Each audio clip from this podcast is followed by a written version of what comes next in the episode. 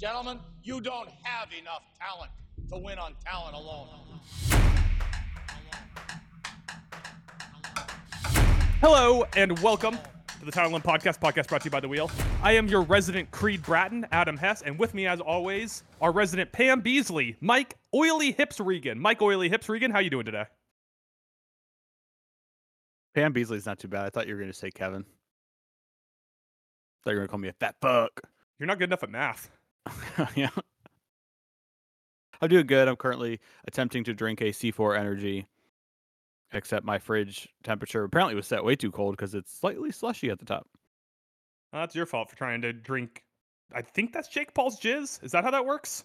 That's prime. Oh, I wouldn't know because I drink adult beverages, not uh, not your teenage energy drink bullshit. Okay, just because it's Skittle Do you- flavored do C4 you, uh, doesn't make me a child. Alright? Do you like dip pizza crust in there or something? No, we did have pizza last night though. Mm, fucking children, man. Fucking children. Hey, that the place we got pizza from has uh plant based. So next time you're in town, eh? So this is our sports podcast where we talk about sports and not about pizza. We can talk about pizza. We can do a whole pizza segment. no, because then I have to edit out the pizza. That's the problem with talking about pizza is that I have to do all the pizza editing. Cities with the worst pizza, Chicago. You ain't wrong, man. Deep dish, it's just soup. It's overrated. Especially when you get vegan deep dish, it's just soup with bad cheese on top. It's disgusting, just like the 76ers performance at trying to trade James Harden. Nailed it. I love I love the SEO title that the Athletic does for this article I put in our doc, where they went James dash Harden dash 76ers dash retire dash trade. For those of you who aren't abreast of the situation, James Harden requested a trade to the Clippers. Daryl Morey said the trade would happen quickly. Then he pulled James Harden off the market. James Harden called Daryl Morey a liar sometimes and said he would never play for the 76ers again. And James Harden held true on that through, I believe, one offseason practice before he came back and started playing again. Now he is talking to the media about how it is like a marriage where you lose trust and he doesn't trust Daryl Morey anymore. You know, the guy who's the reason that anyone knows who James Harden is. So James Harden is once again demanding out, says that he won't play for a Daryl Morey team, and we are vast, vastly, fastly approaching the NBA season with James Harden still on the 76ers. Mike, come October 24th, opening night, when the Sixers, I don't think, play, but come October 24th, is James Harden going to be on the 76ers? Oh, he's going to be playing for the Shanghai Dragons. No, I'm just kidding. Uh, October 24th. He'll be on the team. Will he be playing? I don't know. I really need someone to uh, do the edit of the big fight towards the end of Marriage Story with James Harden and Daryl Morey's faces on it. yeah. That's on you. I got I got to edit a podcast after this. All right, I'll get to work on that one. Yeah, I. This might be the most fascinating thing going into the start of the NBA season. Wow, most fascinating. Yeah, like true tape heads, people who really love the game, unlike Coach Prime students, are probably excited to see Victor Wembanyama or to see how the new look Portland plays, the new look Milwaukee plays, OKC team with Chet Holmgren. I literally just want to see the starting lineup for the Philadelphia 76ers. I'll be there 30 minutes before the game to see what happens. Well, if you're the 76ers, you can't you don't really want to bench him or like want him to not play. You not even taking the wins into account, but if you still want to trade him, you'd like him to ball out and try to get the Clippers to pull their finger out of their ass and up their offer. I know that article said apparently they're trying to get more assets to increase the offer. Yeah, which you know, good on the Clippers. But here's here's the problem: is that I don't think Daryl Morey is going to do this trade for a bunch of picks. I think if Daryl Morey is going to do this trade, they're going to want Paul George back or Kawhi Leonard back. Not Probably super- not Russ, not superstar Nicolas Batum. not superstar Nicolas Batum, because Daryl Morey's thing with the Ben Simmons trade, where he got Harden, and now with the Harden trade, is that he wants to win a championship, which he hasn't done. Congratulations on that cryptocurrency money, bud. But he wants to win a championship, and he refuses to trade these players and decrease the Sixers' odds of winning a championship. So when you're talking about where is he going to trade James Harden, he's going to trade James Harden to a team that's going to trade him back a star player. And why would the Clippers want to switch out Paul George for James Harden? Go after some picks then that you could flip later and see if you can get like maybe a Bones Hyland, somebody else who can at least play a role. What is with you in Bones Hyland? He's like the ninth man on a middling team. He hasn't got his time yet. Put it, put him next to Embiid and just watch him cook. Embiid just wide like wide open in the post, waiting for someone to dish him the ball, and Bones is just waving him off. This is a, such an insane take. Bones Hyland also- is like fine. also, there was a report yesterday that the Clippers actually had offered more to Portland for Jrue than they are currently offering for James Harden. Yeah, but I mean, okay, yeah, that's a little weird. I don't know. Like, well, there's but like James Harden is discontent everywhere he goes, and Jrue just shows up and plays fucking basketball. I kind of get it. Like, if you're Steve Ballmer, do you want a guy on the team who's going to be more of a media headache than the two guys you already have? yeah, and then you have a guy in the backfield who can make up for like the lack of defense from Russ at this point in his career. Backfield.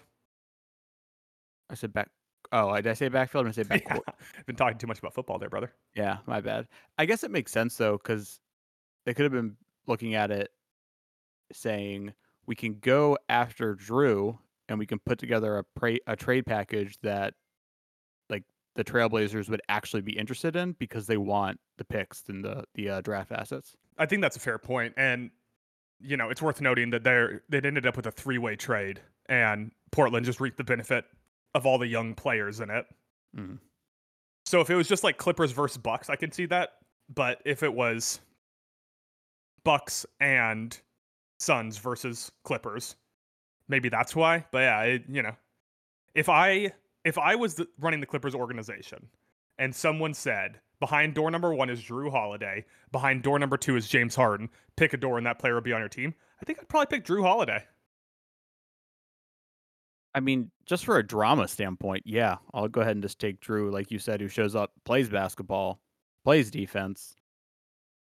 He's a good distributor. I mean, like he he Yeah. he could play some pure point guard, and you're talking about a team where Jrue's going to be like a decent shooter from three, not like you know put the fear of God in the defense, but he'll hit shots.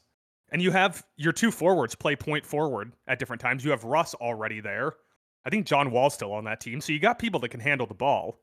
But just having another guy to throw on there who can guard like one to three, I get it. It also like that's why it worked in Milwaukee, is because he wasn't dependent on to be a big scoring contributor. They had Middleton and they had Giannis, so that was covered as far as your. They had their one and two scoring and Bobby ball. Portis. and Bobby Portis Jr. Oh yeah, sorry. I, I was thinking of the senior one, so thank you for correcting me. Yes. Uh, I do have to say, when it comes to the Harden stuff, as fascinating as it is, it's also like the billionth time you've had to deal with this Harden bullshit. So it's getting into like I'm just fucking over it territory. Maybe I would really enjoy soap operas. I mean, I enjoy professional wrestling, so in a way, I do enjoy soap operas. But I can watch Yeah. this Harden thing come back time and time again. like, if we get Harden traded to, for argument's sake, uh, just picking a random team out of my head, no real thought behind it, the New York Knicks for Jalen Brunson, and then next offseason, Harden's complaining about how Thibs like doesn't play him enough and wants to play too much defense, gets Thibs fired, and then Harden demands out. I'll watch it every season until Harden retires. And we make that trade on the condition that once Thibs get gets fired, it gets reversed, and we get Jalen Brunson back. Jalen Brunson will have a ring. He'll come back.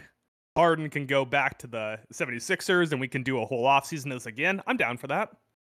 exactly. All right, Mike, you got uh, any final thoughts? You ready to talk about some Thursday Night Football? They never bow. So Thursday night football, Kansas City Chiefs win 19 to 8 over the Broncos of Denver. The closing line on the game was Chiefs minus 10 and a half, which they covered. The closing over under was 45 and a half. The under obviously hit there. What's up, bud? Oh, sorry, I, I fell asleep just thinking about this game again. My bad. Boom. Roasted. Yeah, the highlights of the game were a 60-yard field goal and Travis Kelce lateral into Noah Gray, and really, that was kind of it. Some dumb turnovers that went on, uh, both by Russ, who got a pass tipped at the line when he really forced it down and it got picked off, and then by Patrick Mahomes, who had a dude wrapped around his left leg and another dude who was about to hit him, and still threw the ball with no lower body in it, and it, it was just like it was like Justin Simmons was running a go route the opposite direction to catch it. He was like full sprint, grabbed the ball and kept going. I was gonna say we really need to start calling him TV's Noah Gray. No one gets that joke. Everybody gets that joke. I every time in my head when he, I see his name, all I think is TV's Noah Gray. You don't want to call it like we could can we at least go like more mainstream, like Fifty Shades of Grey? no. I already I already want to do the Archer reference, so no. How does how does this how does this work into the State Farm cinematic universe? Like every time on uh, like in all the Kelce commercials, he'll just pop out. And then he could say it's TV's Noah Gray. Wearing the fucking like anatomy suit with all the body parts on it. Okay, yeah. Once again, no one knows what we're talking about. That's the best podcast they say. This is to totally alienate your your uh, audience. No, this was a interesting game from the standpoint that Denver's defense finally like played a game. I mean, if you get KC to kind of stall on four drives and kick field goals, I call that a, a fucking win. And then the offense just sat on their balls and didn't help them out. Three turnovers, a massive 197 yards of total offense. Javonte was the one guy who you could say was kind of cooking. He had like 5.2 a carry on 10 carries, but then he kind of got forced out of the game because they were down late. So I do want to go back to your first point there. I actually think this is more of a, a question of the Chiefs' offense. They have not looked good so far this year. They've really looked bad, which I guess I just said. But they went one for four in the red zone in this game, including a, a turnover and two field goals. They like so far in the year they have the 17th ranked red zone efficiency. And in the last three weeks, they've only scored a touchdown on 33% of their red zone possessions. Like this team has not played well in the red zone specifically. And, you know, and in general, they, they haven't looked as good. And I, I kind of can't tell what's necessarily wrong. I mean, they're still kind of feeding Travis Kelce, but this is like the same roster they had last year and they won the Super Bowl. Was- I have Was was Juju Smith Schuster making that big of a difference for this team? Was Mecole Hardman really breaking the code on defenses? What the fuck is going wrong with this team? The offensive line is still good. Patrick Mahomes is still there. Travis Kelce has a new boo. no Taylor Swift talk on this podcast. Hey, listen, on Too Many Men, on Too Many Men, on the, the episode Too Many Men from this week, they did professional wrestling talk. So now we have to do the Taylor Swift talk. I. So I have my theories about this K- KC offense. Let's start with. So you look at it, Travis Kelce is basically the number one target. Basically. Then, in my opinion, Rashee Rice out of SMU has basically become the number two.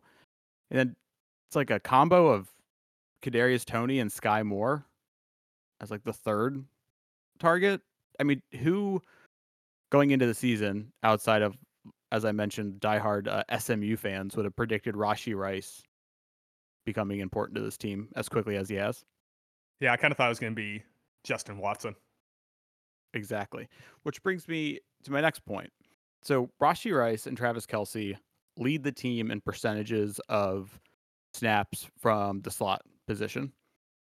Uh, Rice Wait, is R- Rashee Rice and who else? Sorry. Kelce. Okay. Travis Kelce? Yes, not Jason Kelce. Okay, just making sure. Thank you for making sure I clarified. That would have been confusing. Rice, 62.4% on his 93 pass snaps. Kelce, 55.1% on his 158. Obviously, his next big chunk of percentage is being our uh, in can't speak today in line snaps. Obviously, since he's a tight end. Then you go to the guys who get most of the percentages out wide. Justin Watson, 67 points. What? I like Justin Watson. Oh, okay. 67.6% of his 136, he's lined up out wide. Versus Denver, how'd that go? Well, 13 plays he was out wide. He had a massive one target. MVS, 65.3% on his 193 pass snaps this season. How'd he do against Denver? Well, he got lined up 22 plays out wide, and he had a big one target as well. They're not getting everything's to the middle of the field, which in today's NFL isn't bad, but they're not getting helped out because they just have no threat on the outside. They don't have anybody that can go out and beat a cornerback out wide to make a big play. And then it leads to an increased amount of snaps for a guy like Skyy Moore that they've now been trying to line up more out wide to give him a shot. Like, fuck it, let's try somebody. And he's 5'10, 195. No offense, but that guy should primarily be coming out of a slot position. So I think that a good point to kind of latch onto here is that it really feels like, like I, I hadn't considered it, but you're right because they don't have like an X receiver who can just go like that way and get open. Mhm. For those, I guess, audio podcast, I gestured forward. Every time they face a team that has like a good secondary, they just don't score that many points. Like I, I just pulled up their record. Like l- the Lions, who don't have a great secondary, but they have Brian Branch and and uh, Chauncey Gardner Johnson. Twenty points. Jags, that was a weird game, so I'm kind of throwing that one out regardless. Um, the Bears, they torched. The Jets with Sauce Gardner, 23 points. Vikings, they scored at least four touchdowns in that one. And then the the Broncos with PS2 and Justin Simmons, less than 20 points. So I think there, there's something to be said about how you're right. There's no explosive plays in this offense. Yeah, you know, going into this game with the way Denver's defense has been struggling, Pat Surtain was just licking his lips, Yeah. being Yeah. like, "Oh, MVS, you're gonna put me up against Marquez Valdes Scantling. Let's let's see how that goes, bud." Also, I got a kick out of you using CJ Gardner Johnson's government name. Dude, okay, here's what I don't understand. I feel like last year everyone called him Chauncey Gardner Johnson. But every other year it's been CJ Gardner Johnson. And so now I've just latched on to the Chauncey Gardner Johnson of it all. You're getting Mandela affected. Am I? Yeah, no I'm just, you know. I don't follow the rules of you Twitter cultists. I grind my own tape, call players by my own name. I was gonna try to pull off a CJ Stroud one there, but the fuck is CJ Stroud's full name? Yeah, I liked your. I popped reading your Team Talent Alone article when you used his, his full name. I used it and I can't remember it. It it caught me off guard. I was like, did he make that up? That can't be what it stands. That can't be what it really is. You know what fucks me up about both him and AJ Brown is every time I search for him on databases for stats, you got to put the fucking periods in. I get hate it. That It stands for something. that. Skip the periods, guys. Don't need them. Any website that when you don't punch in the periods or whatever, and they're like, I have no idea who you're talking about. Who is this player? I'm so confused. Who is this mythical person? I don't know why the websites are created by wizards in, in my scenario. I was thinking it sounded like Randy Marsh to me, kind of. but I, I totally agree. Can I pick on Russell Wilson? Oh yeah, I mean I'm always for picking on Russell Wilson, fucking nerd.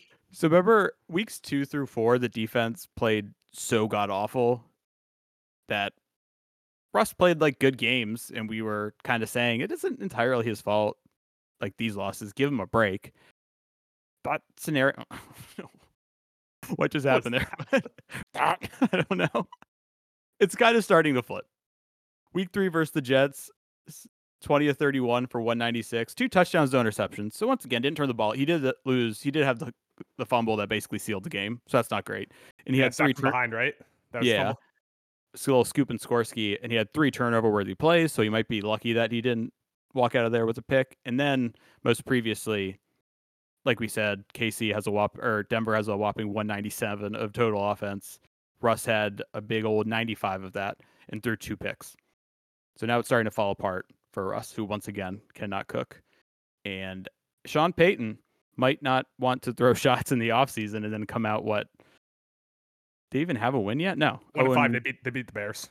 Oh, that's right. They did beat the Bears. They came back and beat the Bears. That was when you were in Chicago. Oh, that is correct.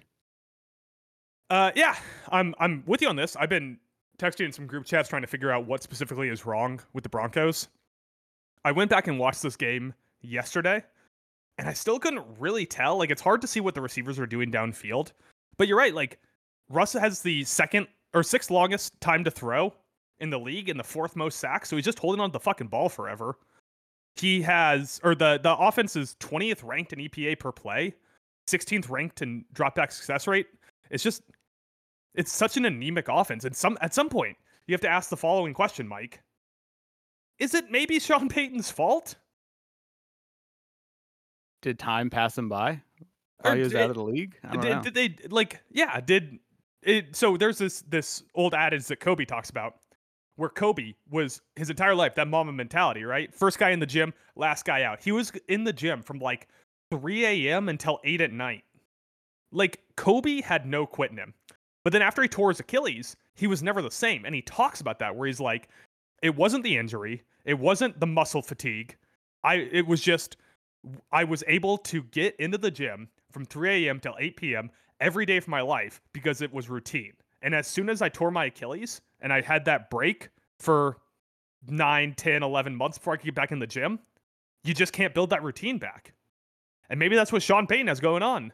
Maybe Sean Payton spent all those years grinding tape, finding efficiencies, took a year off, and it's just hard to get back into that. I mean, you know, he's old, he's got a beer gut, he's got those chubby little hamster cheeks. Maybe he just wants to sit at home. Did you see the tweet that the Jets threw out after they beat the Broncos? The Jets account tweeted something.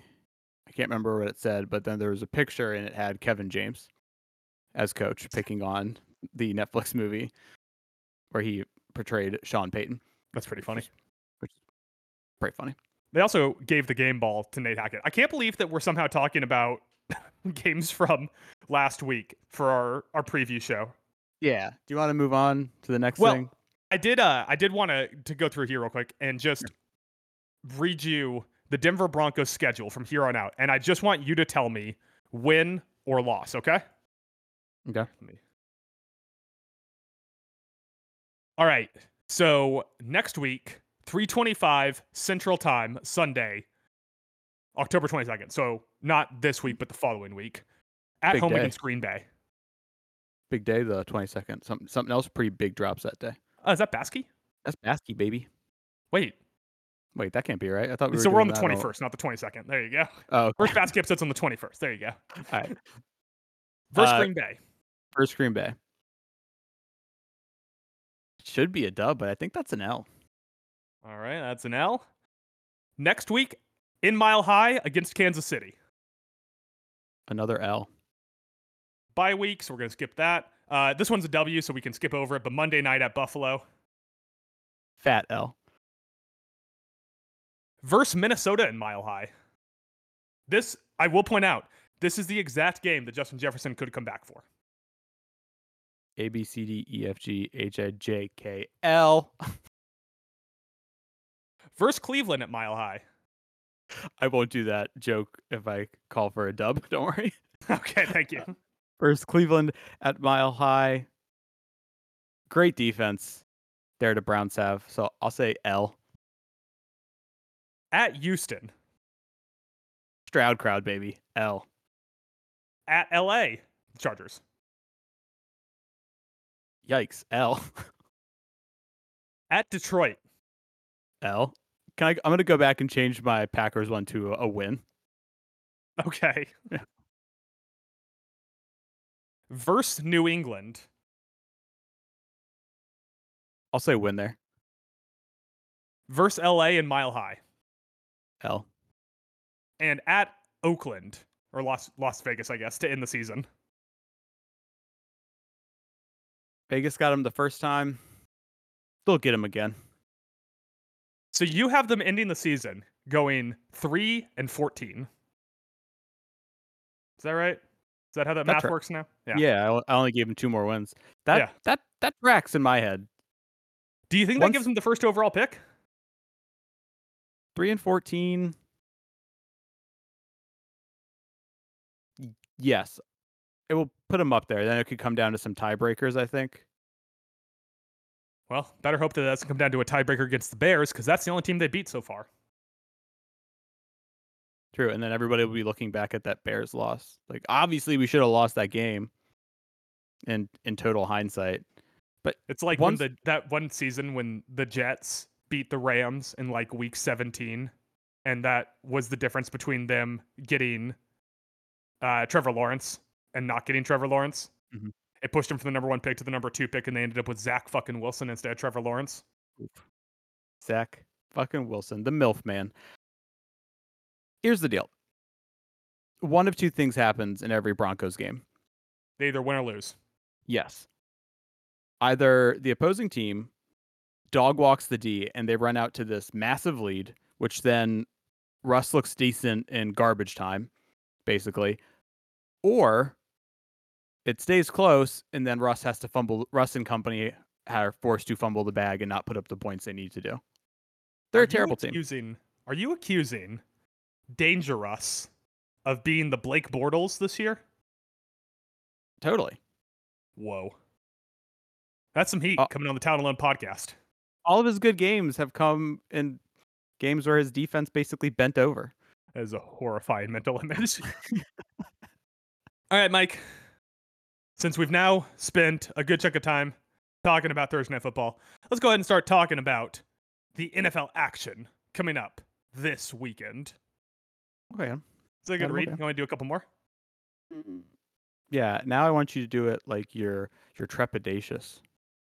Right, like, okay, it's uh week six or, or seven or eight or maybe week nine. I'm not sure, but I can't do it. You you do the read. Now do it with an accent. I can't do any accents, man. All right.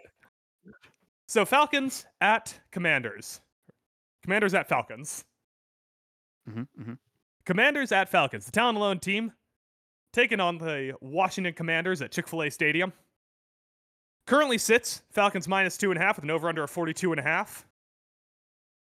We're going to go ahead, lay out two same game parlays here. Mike, so far on the year, how much money have we made on our same game parlays?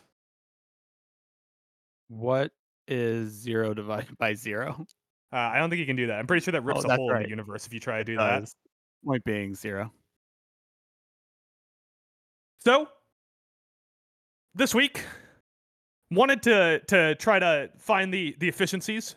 What are the Falcons doing good? What are the Commanders doing bad? Unfortunately, uh, neither one of us have ever watched a Commanders game, as far as I know. So there was no real way to tell what the Commanders are doing bad. No real way to tell. Coming into this week, the Falcons still have the league leading rush defense, currently sitting at negative 0.248 EPA per rush.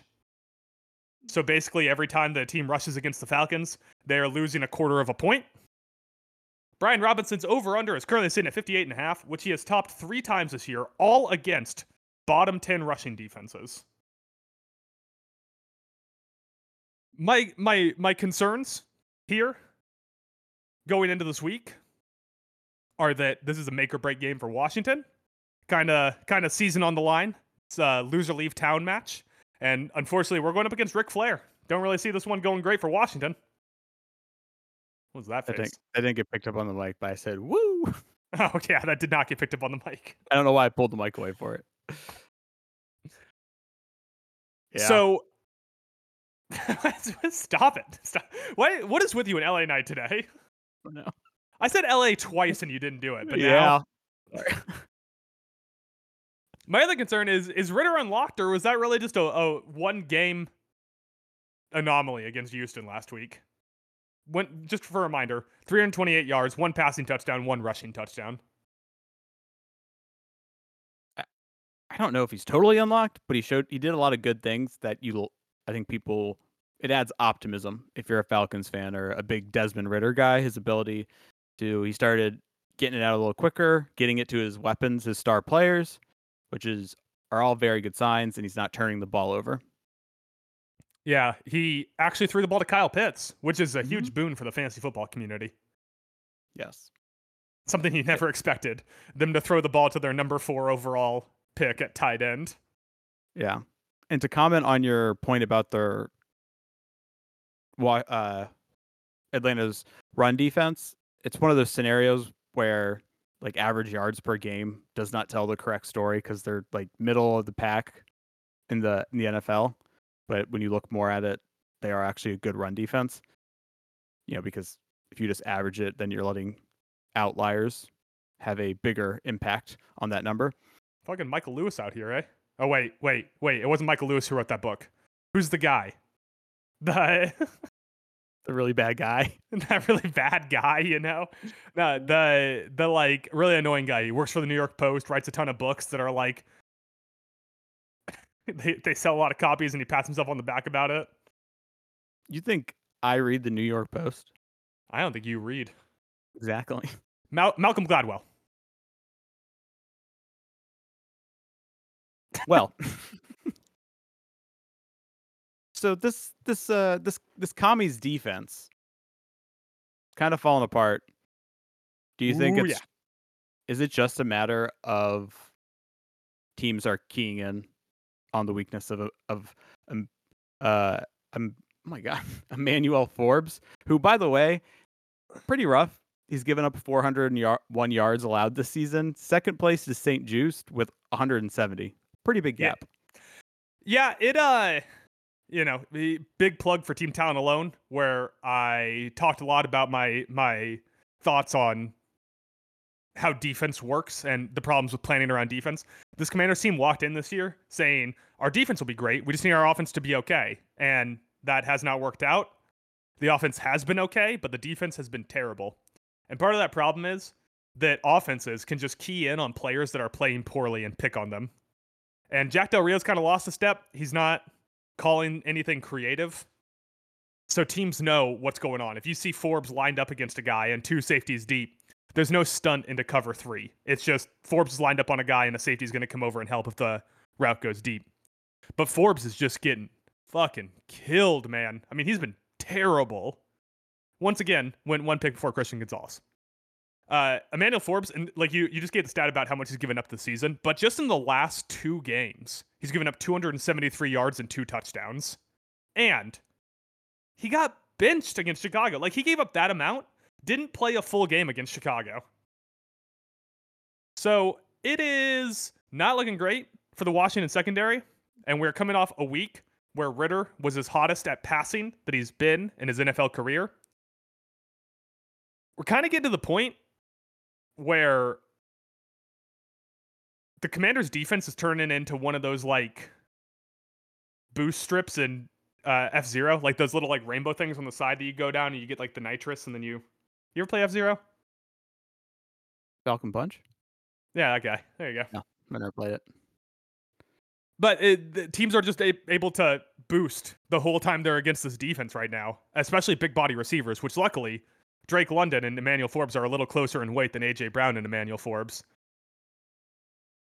But still don't feel great about it. I think that we could see Drake London have a big day. I think that if we're unfortunate enough to continue lining up linebackers against tight ends, we could see Jonnu Smith and Kyle Pitts have a big day. And I think that with all of that going on, uh, we probably see a light workload from Washington's rush defense because I think the, the Falcons might run up the score.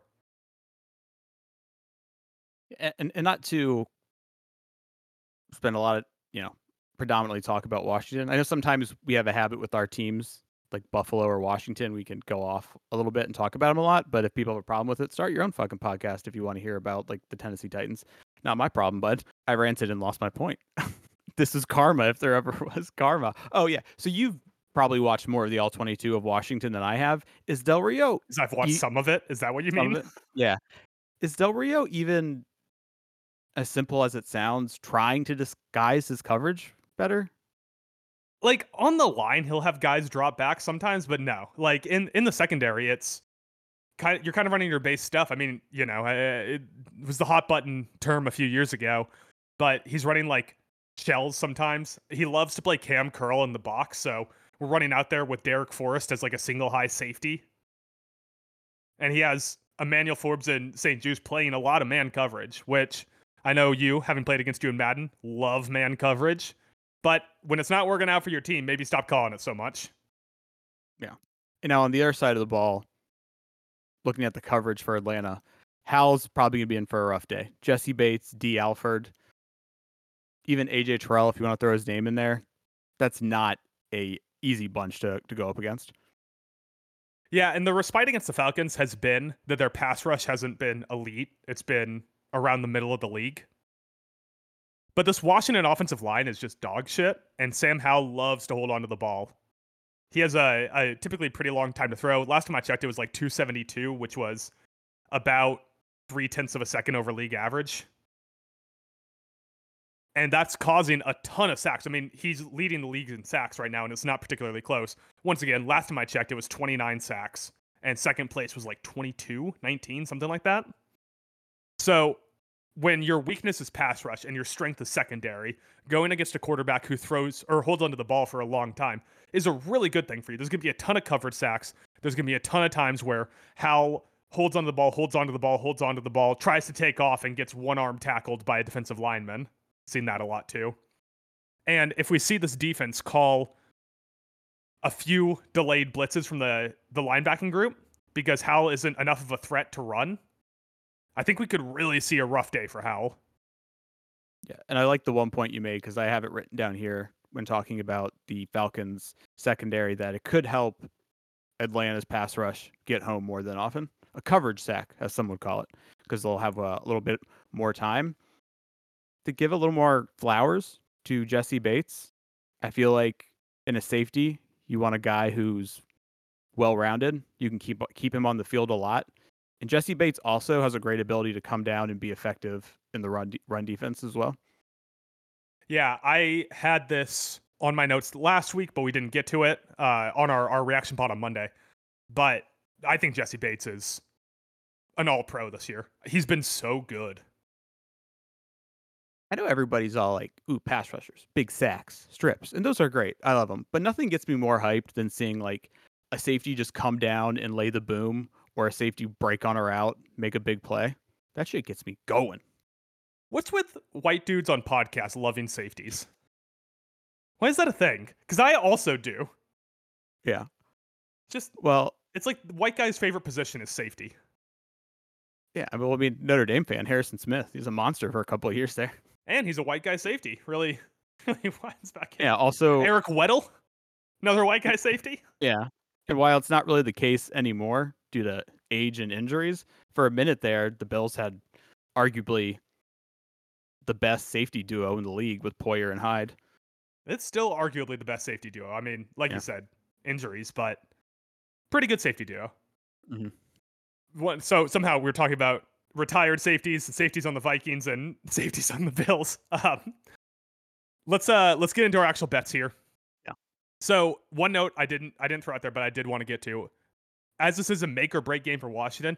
I think that they really let Eric Bieniemy take the training wheels off and come out with like an excellent opening script. Mhm. But then I, I think that we start seeing the covered sacks happen. Sam Howell showing his weaknesses. So I do have over nine and a half total points for the Commanders in the first half. Like I said before, I think the Falcons are going to get ahead. And I think that that's going to hurt the Commanders' ability to run the ball. So I have Brian Robinson under 58 and a half, also taking into account that the Falcons' rushing defense is very good. If we see Emmanuel Forbes against Drake London, this one's a gimme, but otherwise I'm, I, I will be uh, sweating this one out a little bit. Drake London over 45 and a half. Kind of betting on the Desmond Ridder continued dominance, being the best quarterback in the league. Desmond Ridder over one and a half, and I think Atlanta covers the spread at minus two and a half. So once again, my bet. Brian Robinson under 58 and a half. Drake London over 45 and a half. Over nine and a half first half points for the commies. Desmond Ridder over one and a half passing touchdowns. And the Atlanta Falcons minus two and a half on the spread. That gets me to plus 2,261. Ooh, you actually beat me on the odds this week. You're higher. But I, I only did four legs. Sounds like you did five, right? Yeah. Okay. So my SGP has some similar. Well, specifically, it has one big similar thing, which I'll get to in a moment. First of all, I think minus two and a half is spot on line wise. I think the uh, that little home field boost most like teams will get by um, betters minus two and a half. Spot on. I took that. It's minus 110. I also, because of the Forbes and the St. Juste, etc., I think we could get a repeat repeat performance of, of from Ridder, or at least a pretty good performance. I have him 225 or more yards. That's plus 162. I kind of like those odds there. Threw it in the parlay. Next, I also have Drake London. I think he's going to have a good day. I went a little higher instead of just taking the over. I went ahead and did 50 or more and got that at plus 104 as well. Toss that in there. And then lastly, because of the great coverage in secondary of the Falcons, it could it's going to give Hal some problems. I have him once again targeting Logan, Logan Thomas a lot. So I have Logan Thomas four plus receptions at minus 148. I think that's just going to happen. He's either going to be like, shit, no one's open. I'm going to throw to Thomas, or it's going to be, dear God, no one's open. And now I have an edge rusher that's, you know, coming for me. Dump it off to, to Logan Thompson over the middle on a little curl or some shit. Way to call him by the goalie's name there. Uh, so yeah, Logan Thomas. Oh, Logan Thomas is like Sam Howell's favorite target. Like if Yeah. if you put a gun to Sam Howell's head, which I would not suggest, and asked him, you can throw the ball to one person, who's it gonna be? He would blurt out Logan Thomas. He's fucking looking for that guy on every play. So I do like that. I hope your parlay loses, but purely because I hope that Drake London gets 49 yards, so I look smart and you look dumb. that would be the story of my life. That would most likely happen. So my total odds with the four legs, surprisingly, I think for the first time in history since we've started doing this segment, coming under you plus 1179. Once again, shout out, drop that FanDuel 30% boost token to get it up to 1533. So once again, Falcon Falcons minus two and a half, Ridder 225 or more yards, London 50 or more yards, and then Logan Thomas four or more receptions. Yeah, I, you and I are basically on the same sides of Mhm. everything. All right, Mike. With the Falcons stuff out of the way, let's talk about some other games coming up this week. First off, we'll start here. Both of us picked the same game of the week. That is the Dallas Cowboys at the Los Angeles Chargers on Monday night. It opened with an over under of 46.5, now sits at 51.5, which is a massive over under. Open Chargers minus one, which is stupid, and now it sits at Dallas minus two and a half, which is less stupid. Mike, I want to go through some storylines going into this game. Hey, so I went above and beyond this week, and I wrote down every game this week. And under every game, not saying we're going to get to everyone, but just in case we go off and spend a little more time on all the games, and under each one, I have a storyline. Oh, look So at I that. love it. Love it. All right, let's see if our, our storylines overlap here. So for the Cowboys Chargers game, the storyline I have, well, two storylines. Is this like a minus 130 favorite to have the dumbest coaching decision of the week? Staley keeps getting these matchups against other either questionable or very poor coaches. Like, yeah, we need. I, I haven't looked at the Chargers schedule, but we need him to play against uh, Robert Saleh and Josh McDaniels in a three way match in week 17. How funny is it that we literally were watching football together and had this conversation of worst cube like bottom 10 coaches, worst coaches in the league, and then unbeknownst that the NFL schedule apparently set out to try to help us make those rankings. Yeah, because I think that I specifically said you can't put McCarthy in that tier because he has like a Super Bowl and we'll see. And then he's been kind of bad. I'm like further than kind of bad. Like Kellen hmm. Moore looks like the dumbest loss all season so far. Like Kellen Moore's been calling a really good offense for LA. And at the same time, Mike McCarthy's offense has looked really anemic the last couple of weeks. Better or worse? No, go ahead. I was say better or worse than Jason Garrett. It's a tough call. It's a tough call, but it's hard to get worse than Jason Garrett. His his face on NBC, like when they cut when they go to the studio, creeps the sh- so fucking creepy. He also talks like they just pulled him out of the audience. Like he was on the prices Right, but no one told him that he was going to get picked. With that smile, it is like so excited to be here. This is so great, so cool, so cool. So the other the other storyline I have for this is this is the Kellen Moore revenge game. Dallas fires Kellen Moore this offseason, lofts all of the blame for losing to the 49ers in the playoffs on him. And he immediately goes to LA and starts lighting it up with Justin Herbert, who is still, despite having a bye, the highest scoring fantasy quarterback so far this year. Mike, what I'm watching for in this game is if Dak and the Dallas passing offense will be again bad against the Chargers' kind of depleted secondary. So, notable things for the secondary is that they traded away JC Jackson to the Patriots for absolutely nothing. The quarterbacks playing against the Chargers have the seventh best EPA per dropback so far this season, which is like if you turned every quarterback that played against the Chargers into Stroud Crowd. And Dak has four picks so far on the season, but three of those came against San Francisco. So if you throw out the San Francisco game, he's looked pretty good. Pretty good. The other thing I'm looking for is will Dallas's defense get cooked again? They have looked unstoppable against bad quarterbacks and bad against unstoppable offenses. I have a similar first little storyline nugget written down here is that it is a good defense in Dallas looking to bounce back after getting trounced by them Niners. And on the other And the side, before by Arizona, two weeks in a row got trounced. those weeks. And on the other side, you have a weapons filled Chargers offense that is consistently trying to avoid their head coach getting in the way. and I wholeheartedly believe that. So it's it's going to be an interesting game. I think reactions for this is, to me this kind of feels like a big game for going forward for these teams and how their season could end up playing out. I think if Dallas loses, knowing how Dallas fans and the media react to these things, the sky will be falling in Dallas. Season is over. How can these Cowboys figure it out? There'll be storylines coming out, rumors, leaks from the inside about A person angry about B person. Uh, Jerry Jones starts waterboarding Mike McCarthy. I, I don't know. It, the sky will be falling compared to the Los Angeles Chargers, who no one will really care. I uh, uh, you've never seen The Wire, Adam, have you? No. There's a great scene in that where Stringer Bell talks about a 40 degree day, and I'm going to refrain from saying certain words that he says in this uh, little thing that I cannot. But he talks about how, you know, it's a 40 degree day. He's like 50 degree day. People are happy. People, you know, pe- people like that. 60 degree day, people are out there practically barbecuing. Now 20 degree day, people get upset. They get cold. They get really cold. He said 40 degree day, no one says anything. No one gives a shit about a 40 degree day. The Chargers every season are the epitome of a 40 degree day. season goes middle of the road, no one cares.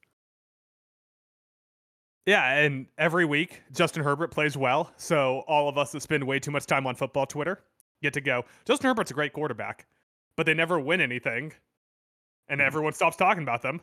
That's a great analogy. Yeah.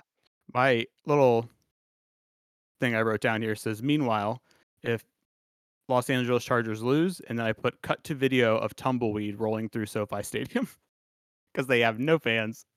They're a 40 degree day, bud. That that game's gonna be sold out, right? Dallas fans travel, man. Oh yeah, they're gonna travel for that one. That's gonna that's gonna be one of those games where you're gonna hear the crowd noise and be like, oh, they're they're in LA. Yeah. So I am curious. We'll see how Justin Herbert, who is typically kind of a, a statue, I mean, he can move, but he's not Josh Allen. Mm-hmm. He's not going to take off to get a first down very often. We'll see him against Micah Parsons, who obviously got eventually kind of hurt, but got stopped pretty well against a dominant San Francisco team. There's also, they're depleted in their secondary. I mean, our, our boy, DaRon Bland. yeah, our boy DaRon Bland got hurt last game. So they're kind of depleted in the secondary. So I think we could see a big Keenan Allen day. Key in on that. But before we go further, Mike, I did want to get to our predictions for our game of the week as we do. We both give our scoring predictions and give an overly specific prediction. And I am reiterating that now because I don't think you have notes on that. And I just wanted to give you time while I give mine. So for a scoring prediction, I have the Chargers actually winning this game in a low scoring, close game, which I think goes against the script most people are imagining. But we are talking about two incompetent coaches, so anything could happen. I have it at 21 19 in favor of the Chargers, with the Chargers obviously covering there because it is currently sitting at Dallas minus two and a half. Mike, what is your scoring prediction for this game? I think the defense of Dallas does play a good game, slows down the Chargers some. As you mentioned, the holes in the secondary could start to play a big fact, even bigger factor as the season goes on for this Dallas defense. I'm very down on Dak, so I'm going to say similar route. I'll say like 24-17. Chargers. So my overly specific prediction this week, last week, just to note, I did have George Kittle scoring two plus touchdowns, and he scored three. Or was that two weeks ago? I can't remember. I think it was last week. It was last week. Okay, yeah. So I had George Kittle scoring two plus touchdowns and he scored three. So good on me. Mike, I believe you had two defensive scores, which did not hit. So this week, my overly specific prediction I think Dallas will get the ball back at the end of the fourth quarter with a chance to win the game, and they will simply run out of time due to mismanaging timeouts. That was a great overly specific game or prediction. That is that is a very good one. Thank you. I'm gonna stick with the defensive side of the ball again, and I'm gonna say we're getting a three sack performance at a Nick Bosa. That's crazy because he plays for the 49ers. So oh yeah, sorry, I meant to say Joey Bosa. Thank you. I think we're finally gonna get a big Joey Bosa game.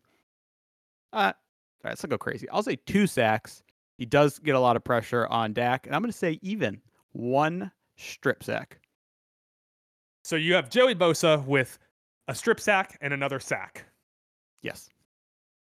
All right, those are our overly specific predictions. Mike, how about we get to some other games coming up this week? Yes, sir. I figure we'll just bounce back and forth here with some of our picks. Mhm. So I'll go first. I have what I think is going to be a fascinating NFC West game. Cardinals at Rams. This line opened at Rams minus four and a half and now sits at Rams minus seven. The over under is currently at 48 and a half. Mike, in this game, I'm watching for seeing if we can get a Cardinals bounce back game, as they've either hung around or won every game up until their last couple of weeks. They lost their last two games by two scores each, but every game prior to that was at least a one score loss, if not a win. I do think there's something to be said about Petzing. Is that what the OC's name is in- in Arizona? But I think he looks legit. I think this offense has way outperformed expectations, and I also think Gannon keeps a pretty pretty good crew around. So I want to see if we get a bounce back because I think that those coaches might be going somewhere. You're correct, Drew Petzing. There you go. So for this one, my little uh, headline underneath it was meh, because the game just didn't jump out to me. However, since I wrote that, people, it's probably going to end up being like the game of the week, super high scoring back and forth. I yeah, I did don't have know a, how you can met anything the Rams are involved in. They've been outrageously fun. that's true. So I did color code this screen. Right, my game of the week I put in red. The other games I'm interested in I put yellow, and then green is the game I kind of like betting wise. I really I kind of like that Arizona plus six and a half. Yeah, I think this will probably end up being a one score game. I think the Rams are getting a little inflated and the, the Cardinals a little deflated from what we've seen already. Uh, my favorite bet on this is Stafford passing over set at 20, 277 and a half. And I honestly couldn't tell you which way that's going to go. I like that. I think this Cardinals secondary is long, long removed from the days of Patrick Peterson and Tyrann Mathieu. It, it's not not good. Other things I'm looking forward to seeing in this game more Puka Nacua and Kyren Williams. They're like must watch TV right now. And also Cooper Kupp, who last week 12 targets, 118 yards. So a game I got keyed in here. Let's go with this one in the 4 p.m. slate: New England versus Las Vegas or at Las Vegas. This, I know it's two not great teams, so most people are like, "Why are you looking forward to this?" It, I'm looking forward to it all because of the the off the field narratives. Bill Belichick, his last two weeks, is so confused. He's like, "These things have never happened to me before. I don't even know what is this." Putting up zero points and just getting totally dominated. This hasn't happened since the Bills and you know two two playoffs ago. but he's just not used to it, and now it's crazy to hear, hear people even bring up the possibility of the Patriots making a call to get rid of Belichick. It's wild, and he's facing Josh McDaniels, who has no good at any stretch of time as a head coach, any good track record, except for basically seven games of his Denver stint, and then it all fell apart. And he's been bad ever since. I think if Belichick gets his ass beat by McDaniels, he might either retire or he's going to end up in at the end of the night in a Vegas bar, just totally plastered with that girl who was grinding on Urban Meyer. It's going one of the other two ways if he loses this game bad to J- Josh McDaniels. Yeah. So just to point out, first off, I desperately need someone to Photoshop Bill Belichick's head onto that clip. But the line set at Raiders minus two and a half. Raiders are the favorite right now. Big revenge game week out of this one. McDaniel's revenge game, Jimmy G revenge game, Jakobi Meyers revenge game. Big revenge game feel. Here's what I'm curious about in this game. What happens if the Raiders lose? They fall to two and four, right? Something like that, I'm sure. I feel like if the Raiders lose, they need to start accepting reality. We're not that good. Maybe we you think start. that if, if they lose, do they fire McDaniels in season? Let Aidan O'Connell coach? I, I don't know who their their coordinators are. he didn't he didn't play well in that one game as a starter, so but he's on your team talent alone. So now you're like, maybe he's a great coach. Those who can't do teach. I'm just saying. Listen, DeMeco Ryans is a great coach. Yeah. Mike Vrabel, great coach. Both have Those guys very suck good. as NFL players. Yeah, yeah, yeah. That's some interesting. Uh, you you remember things in an interesting way for those men. I think DeMeco Ryans won Rookie of the Year. I think the McDaniel situation. He did. That's a good point. Um, I think the Josh McDaniel situation, two and four, they may not make that move real quick because it's kind of interesting if they ghost. think they should have been. It's interesting the McDaniel's if they think they should have been doing better at this point in the season or they should be more competitive, and they keep that mentality, I could see him at some point deciding McDaniel's you're out because we're underperforming. But if they decide, you know what, we're just not a good team this year, let's go ahead and hopefully lose more games, get a good draft pick, then they'll probably just keep McDaniels till the end of the season. That segues excellently into my other question about what happens if the Raiders lose. Do they trade Davante if they lose? And they're like, let's get a good draft out of this year. Let's trade Davante. If you're looking up his contract, I can tell you Thank you. he's restructured so he has an out in two seasons before a 16 million a year kicks in without a ton of dead cap. So they can't just cut him. Yeah. And what, Mike? Who have we talked about so far today that could really use a wide receiver? The Chiefs? The no, no, no, no. Don't even talk about it. It's not fair. It can't happen. What if they trade Davante to the Chiefs? I mean, that's all right. I don't want to go this far because it could sound blasphemous, but that could see that could be like the biggest thing since Moss to the Patriots, where it was like, oh shit, Brady has the best wide receiver he's ever had, and then they just torch the entire NFL. That could be the closest thing we see. I mean, Davante Adams plus Kelce in the middle. I mean, defenses. I mean, all- of a sudden, I could see Skyy Moore and Toney getting good like putting up good days because those guys are just demanding so much attention. Like how do you defend Davante Adams is such a well-rounded all-around receiver. He's not a gimmick receiver like Tyreek Hill. I- That would just not be fair to the rest of the NFL. Yeah, I, that's that's the argument against it, right? This team specifically traded away Tyreek because they refused to spend premium money on wide receiver. But look at how bad their wide receivers have looked this season. Maybe they've they've overreached. I mean, they they got away with it and won a Super Bowl, obviously. But if I'm sitting in that Chiefs front office, looking at how the season has looked so far, looking at those guys are seeing more of the Chiefs than you and I ever will, thinking to myself, does one receiver put us over the top? And I think it does. And not to go back to the Chiefs too much because we talked about them already a lot, but not paying Tyreek was smart. That defense, what they've done with it now is they're pretty good. They really got their offensive line in a much better position than it was at one point. And you can you can find weapons in the draft. It can just kind of be very hit or miss on how they turn out, as we've seen. All right. Well, like you said, probably probably getting too in the weeds when we've been talking about the Chiefs for eight minutes of our preview for the Raiders Patriots. Mhm. Uh, I guess I'll go next. My game. Yeah. Next up, Saints at Texans. It's a, a game to watch. Other games, as I have listed here. Currently sitting at Texans plus two and a half with an over under of 42 and a half. What I'm watching for in this game, Mike? Stroud versus the Saints defense. We still have yet to see the fabled CJ Stroud pick. Saints have caused seven turnovers so far, 1.4 picks per game. Stroud, you know he's the only quarterback to go his entire career without throwing an interception. I heard something about this. And then, uh, you know, this is definitely like like if you do the quad box, this is a quad box game because who the fuck wants to watch the other side of this? Who wants to watch the Saints offense against this Houston defense? In general, for me, when I'm looking at the games going on, the Saints got to be in a like th- this is a good one because I'm Stroud crowd all the way. So Crowd, crowd. This is one I'd want to watch and pay attention attention to. Usually Saints games, I'm just like Derek Carr. He's like the epitome of a meh quarterback. No offense, Derek, but they. I mean, Michael Thomas, not what he once was. Having a solid year though. I feel I could be Yeah. totally off. Yeah, um, solid comeback year. But the Saints just don't jump out as a really exciting team. This is another one though. The way this is working out, that I actually also had in green. I'm a I'm a big fan of these Texans, as has been on record throughout this podcast. Plus 108 money line.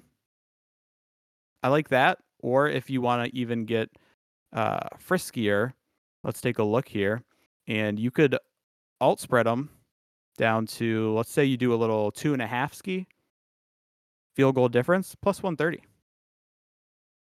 I definitely like that more than betting Texans plus two and a half. Mhm. And I don't know if this game's going to hit the over because the Saints team has a very good defense. But I do like I I, I just like the Texans, man. I, I'm so I'm so biased at this point. Just I just want to see CJ Stroud succeed and never throw an interception and just be the best quarterback of all time. The CJ Stroud interception is like Bigfoot. Does it really exist? We're not sure. I do think this is the week that we see the Stroud pick. I cover this on the Team Talent Alone article this week. The odds on Stroud to throw an interception. So every week that that prop for just about every quarterback, the over under is set at half, 0.5. It's will he throw an interception or will he not throw an interception? And the odds on the under for CJ Stroud interceptions have just been plummeting. It Mhm. started like week one at like plus 175 over 0.5 interceptions. And as of last week, it was down to like minus 150. Damn. Like Vegas is in on it, but at some point, it's got to happen. And this might be the week. Yeah. The other part I'm looking forward to seeing here, uh, I just like Bobby Slowik offenses. I just like seeing him work. I mean, can't talk enough about how great CJ Stroud has been throwing throwing routes into their breaks, throwing receivers open, making the right decision, reading left to right and then back again. But really, Bobby Slowik deserves some credit here. I mean, the guy's running just crazy sets with players that you don't know what they're going to do. You know, they'll have sets with a, like a, a two back wing set with Devin Singletary and Tank Dell in the background. That'll be play action, and the pass will go to like fucking who's their tight end? The guy that uh, Schultz, Dalton Schultz. Mhm. The pass will go like Dalton Schultz over the middle, but it's just been a great combination between C.J. Stroud and Bobby Slowik. So just want to keep seeing that. this will be we saw last week against Atlanta. I'm not Stroud didn't have anywhere close to a bad day, but it wasn't as great of a day he's had some in some prior weeks. This will be a huge like oh shit, this Stroud dude is cooking because this Saints defense. I think Dameon Pierce is once again just going to be a non-factor against a pretty good Saints run defense. And then you go to all right, Stroud, we need you to throw it more, and now you're going into possibly the even stronger part of the Saints defense in their coverage. So if he if he cooks in this one, then whew, Stroud crowd baby, franchise QB for Franchise life. QB, baby. All right, Mike, you want to give me your next game here? Yeah, I kind of think Minnesota at Chicago is a little interesting. Basically, the basement battle of the NFC North. Is Chicago going to become the first 0 4 team to come back and win a Super Bowl? I don't know. Every Chicago game, if Fields keeps playing this way, is going to be fun to watch just for that fact of is this really Justin Fields? Did all of a sudden something click? Did a puzzle piece get put into place and he just saw the light and, and now he's this guy? Um, so that's fun. Plus, you have Minnesota, who's in that position of God, this is not going well. We're losing these one score games. Where do we go? Do we trade Kirk Cousins? One year left on his deal. There's some QB needy teams like a Jets, obviously, are the first one that come to mind to make that deal and, and upgrade at quarterback if they want to contend this year, which was the plan. Minnesota loses here. I think it's time to start selling the farm. May have been time to start selling the farm like a week or two ago, but you know, no Justin Jefferson, not great. Yeah, that's that's my big note here. Is I think that if you were going to sell the farm, kind of like we were talking about with James Harden at the top, this is a bad week to decide to do it because Kirk Cousins is not going to look good. Mm-mm. Like even against a bad Bears secondary, he's still going to be throwing to KJ Osborne and Jordan Addison. Like that's Not- his receivers he's throwing to. Yeah, and Addison, I think, has been having last game he didn't factor in. Prior to that, I thought he was having a pretty good rookie season, but mm-hmm. without Justin Jefferson on the field, life is going to get a lot harder for the young yeah, man. it's, it's Juju Smith-Schuster syndrome. Without Yeah, Antonio exactly. Brown around, you're just a jag. Yeah. But line sitting at Vikes minus three. I like the Bears on that. I like the Bears plus three. I think that we see Fields light it up again, and it kind of points out the problem with NFL seasons and making assumptions. Is this just all small sample? You know, it's the meme with the astronaut with the gun to the other guy's the back of the other guy's head, and the guy's looking at mm-hmm. Earth. He's like, "Wait, the whole thing's made out of small sample size? Always, Always been. was. Yeah. Always has been." So I think we see Fields light it up again, and then the question becomes: Is he for real or not? Because this, if he lights it up here, that'll be three terrible secondaries in a row he's lit it up against. Between Denver, who only have Pat Surtain, the Commanders, who we've gone over exhaustively in this podcast, and the Bear or the, the Vikings, who are still running out 95 year old Harrison Smith in their secondary. Yeah, I'm with you. uh, What's up? Oh no, go. I was going to say that's an interesting point. The the the defenses Vikings aren't great. He goes to the Raiders next week. Which once again, not much of a secondary there. So we could see him light it up four weeks in a row, and still, those of us who rise above the cult of Twitter Mhm. have to ask the question: Is he good? Even if he does it four weeks in a row, let's see him play a real secondary again. Yeah. So to correct one thing, he's at home against the Raiders. The following week, he goes to LA. Another struggling, struggling defense. Struggling secondary. Yeah. Now after that, November fifth, similar to what his Ohio State brethren is facing this week, he has to go to the Superdome to play the Saints. So that could be a good uh a good heat check moment. Yeah, that'll be the heat check game if we see him continue to light people up. Because you know what? Talk about betting angles on this. If he if they go like two and three in their next three games and are going into the Saints, they're going to be so inflated going up- Mhm. against the first stout defense they faced in over a month. But I'm with you on if the Vikings lose here, do we see Cousins moved? And it'll be selling low because he's going to be this will be his worst game of the season. I mean, he doesn't have a cheat code running around as an X receiver this week. All right, Mike, my last game this week that I have picked Lions at Bucs. Currently, well, the opening line on this was Lions minus three and a half. Now it says the Lions minus three. The over under open at 45 and a half. It's now down to 42. Hammer the over, baby. Mhm. What I'm watching for is Ben Johnson, who's quickly becoming the favorite to be the head coach of the New York Jets come next season. He has just gotten the absolute most out of Jared Goff. And huge disclaimer before I go into the numbers here. This is September and October Goff. Jared Goff has always performed better at the start of the season because he's got tiny little baby hands. And once it gets cold, it gets harder to have tiny little baby hands. But so far the season, it's his highest graded season by PFF, sitting at a 90.6 overall grade. His previously high for a full season was 84.3 in Sean McVay's first season. The other thing I'm excited about on this offense, Sammy Legetta. Keep rolling, baby. If he plays. He's questionable. So if he plays, keep rolling, Sammy Legetta. Baby Gronk. Just the new Gronk. Gronk 2.0, baby. Laporta just has a little bit less muscle definition. and a lot more brain. I don't know if that's true. Sam LaPorta might be an idiot. Who knows? The other thing I'm watching for here is Detroit's defensive stars. Like they're close to being stars, but they're not quite stars. Brian Branch is out for this game, so don't count him. But Aidan Hutchinson, who's having himself quite a season, still leads the league in pressures, climbing those sack ratings. Already has an interception somehow. The other person I like watching, Alex Anzalone, their Mike linebacker, kind of the uh, Clay Matthews of this team because he's a white guy with long hair. But he's been awesome. I mean, he is he is hitting his gaps and stopping the run. He's been great breaking up passes. He when they have him come in on the rush, he's been getting home, causing pressures, just in general being a disruptive presence from the linebacking group. Uh, and at some point, I should probably talk about the Bucs on here, but I won't. Just gonna talk about Detroit. Mike, you got any storylines or any notes on this game? Yeah, so real quick to mention uh, what you just said about the Bucs, I put that I'm pretty sure the Bucs are three and one because they catch they catch teams so off guard because most teams forgot the Bucs even exist. They're just like a very forgetful team this year. That that, it's just one of those things. But I, I agree this is going to be a good one to watch for one reason. I love this Lions team. I love Laporta, Amon Ra, Jahmyr Gibbs. If they get Jameson Williams going, you, I think this offense could just be humming. Um, Josh Reynolds having a great year. It's just a very fun team to watch. And also, a big thing is their their defense, like as the season's gone on, it's ramping up. It's been getting better.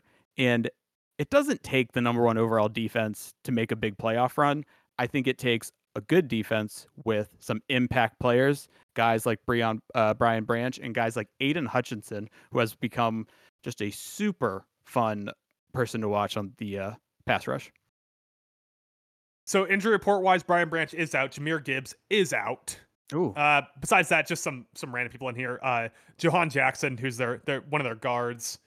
James Mitchell's out, and Sam LaPorta is still questionable. But if if Laporta plays, this is going to be just a, another big time Sammy L game, Sammy Legita. That would be so Bucs for them to have a bunch. The Lions have a bunch of key injuries in the Bucs ball to win, and it's just literally the the the uh, Breaking Bad gif of like you can't keep getting away with this when it comes to the Bucs winning games. I also went ahead and threw green on this one because even with some of those injuries, I still like Detroit minus three just say bet the over in this one, man. 42. Yeah. Like Baker Mayfield's been weirdly good, and there's still Mike Evans and Chris Godwin on the other side of the ball there. Then for Detroit, they've been cooking on offense. It's in Tampa Bay, so it's not going to be cold. So baby hands Goff will be able to throw the ball still.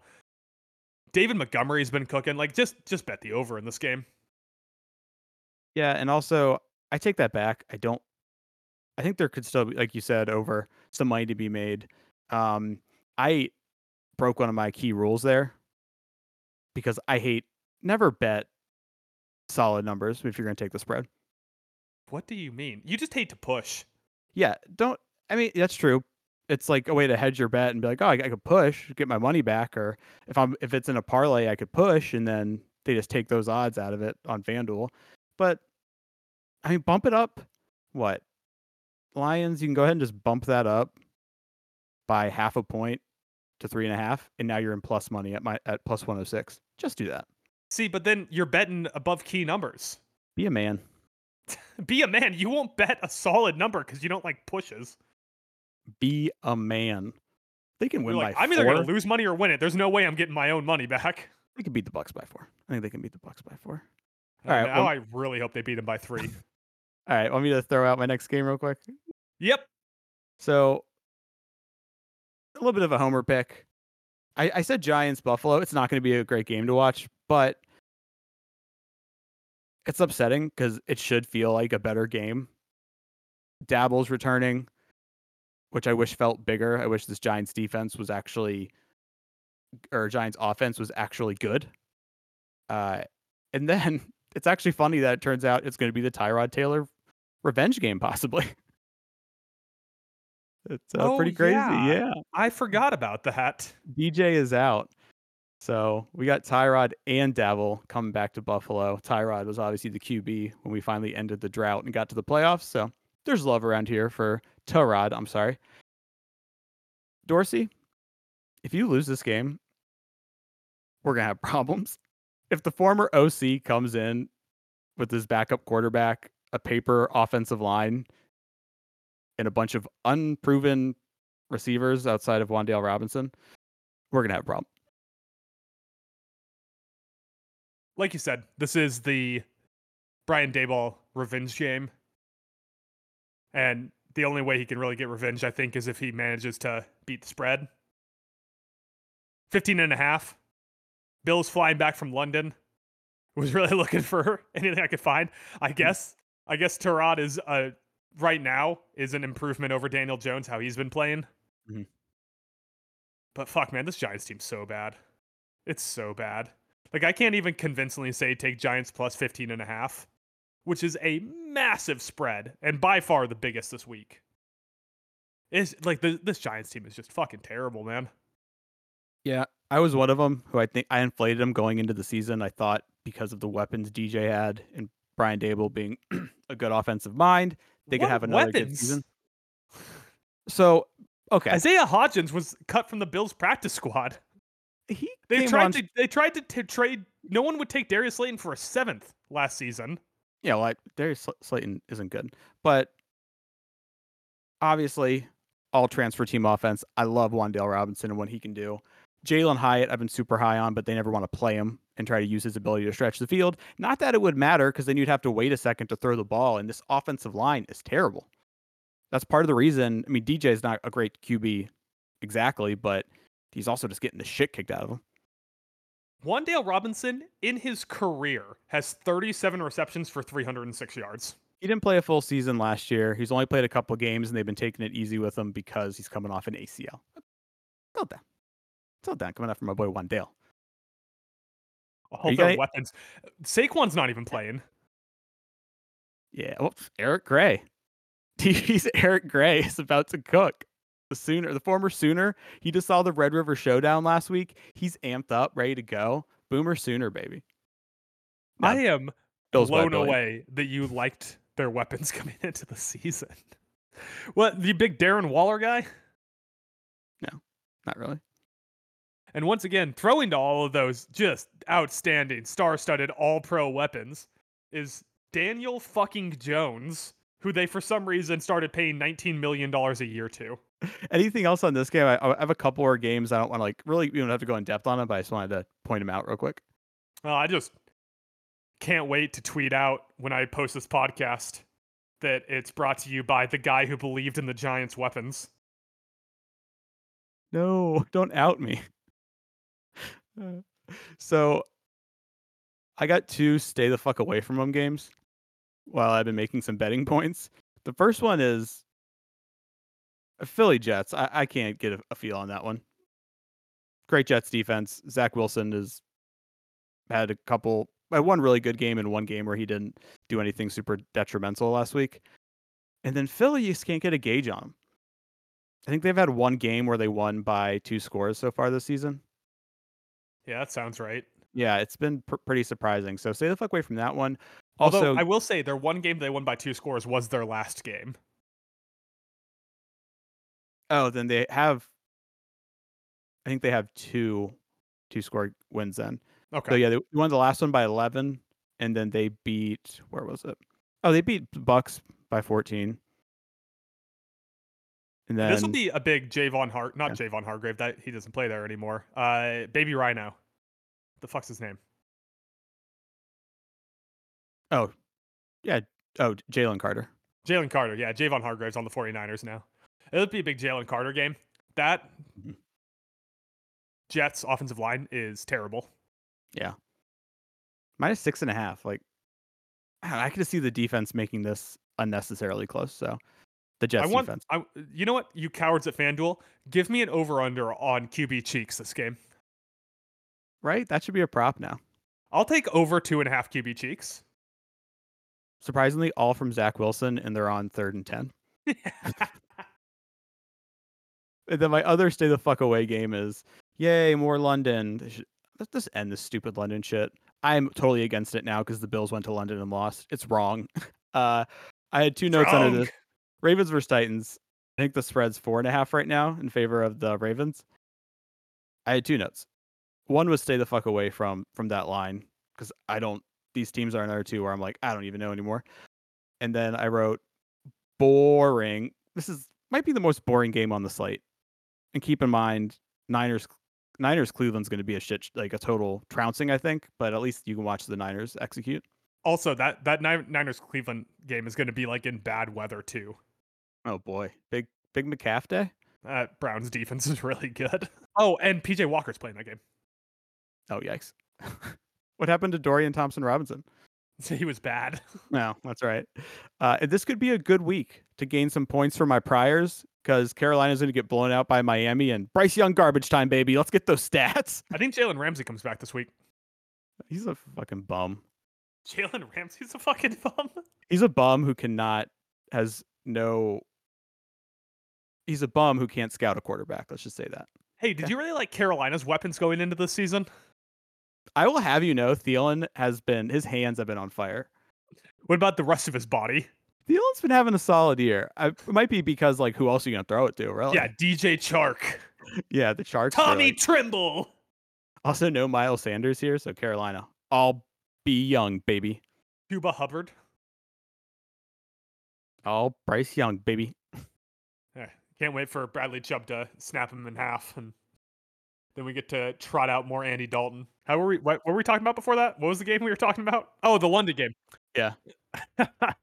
yeah.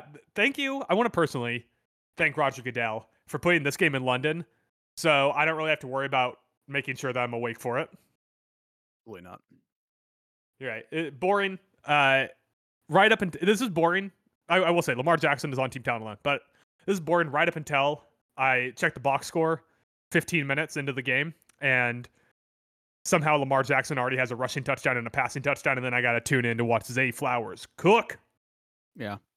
It, it could. There's potential the Ravens just like totally blow out the Titans, but they've been just once again so weird, especially offensively. It's like it's not quite clicking.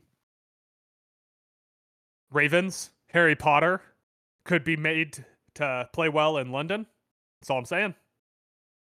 There's Ravenclaw, Ravens baby. and Harry Potter. Oh, Ravenclaw. There you go. I knew there was some connection there. Yeah. All right, Mike. Any other games you want to go through here? Oh no. But hey, anybody saying we didn't we're not putting enough time into previewing next week? We did it this week.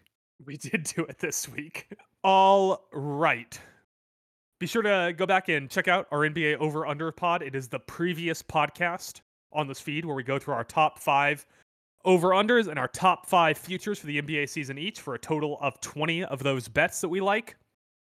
Check out on Saturday. First edition came out yesterday on Friday. That's what I thought when we first named this. Call it on Saturday. I'm like, I like the name. It's gonna be real weird when we put it out on Friday every week. That's not the plan going forward. I'm gonna try to get it out definitely sooner going uh in the coming weeks. So on Friday, on Saturday, or on Saturday is going to come out on Wednesdays. Monday would be great. So on Saturday will come out on Monday. That that's the hope. I mean, I can start working on it obviously during the game. This is stuff we can talk about after the podcast. So check out on Saturday came out on Friday, but the article is called on Saturday, but it came out on Friday. Yes. It's uh, And- Mike's Mike's magnum opus, where he talks about the week that was and the week that will be of college football, including Twitter highlights and betting and things of that nature. Also, check out Team Talent Alone is our weekly article where we go over the NFL action. Coming up starting next Saturday, that is a week from today. That is on Saturday, a week from today, but not on Saturday the article, on Saturday the day, a week from today. Will be our first Basky pod. That'll be on October 21st, as we discovered earlier in this podcast. And uh, yeah, be sure to tune in for all other things Talent Alone. We are going to be up to three podcasts a week that someone's got to edit. So Dead air. I was waiting for you to do something. I know yeah. I'm talking. Obviously, check out on Saturday and Team Talent Alone are two kind of recurring articles going forward. All the podcast. Follow us on all social media platforms. And I don't know. I kind of want to start figuring out what my next tankology topic's going to be. So, Ooh. basketball season starting. Maybe I can do it. Ah, but my last one was basketball. We'll see. Could do uh, Markelle Fultz tankology. That's That was a heavy tank. Just some of the Nah, process, man. Got to get some of the yeah. process in there. I'm eventually going to have to do the process, and that is going to be a process to do. Is, yeah, I thought I called on Saturday your magnum opus. Wait until you read Tankology, the process. going to be a fucking novel. All right, Mike. Only one more thing to hit here before we get out. Shout outs to BCF. BCF, Big Cock Fox.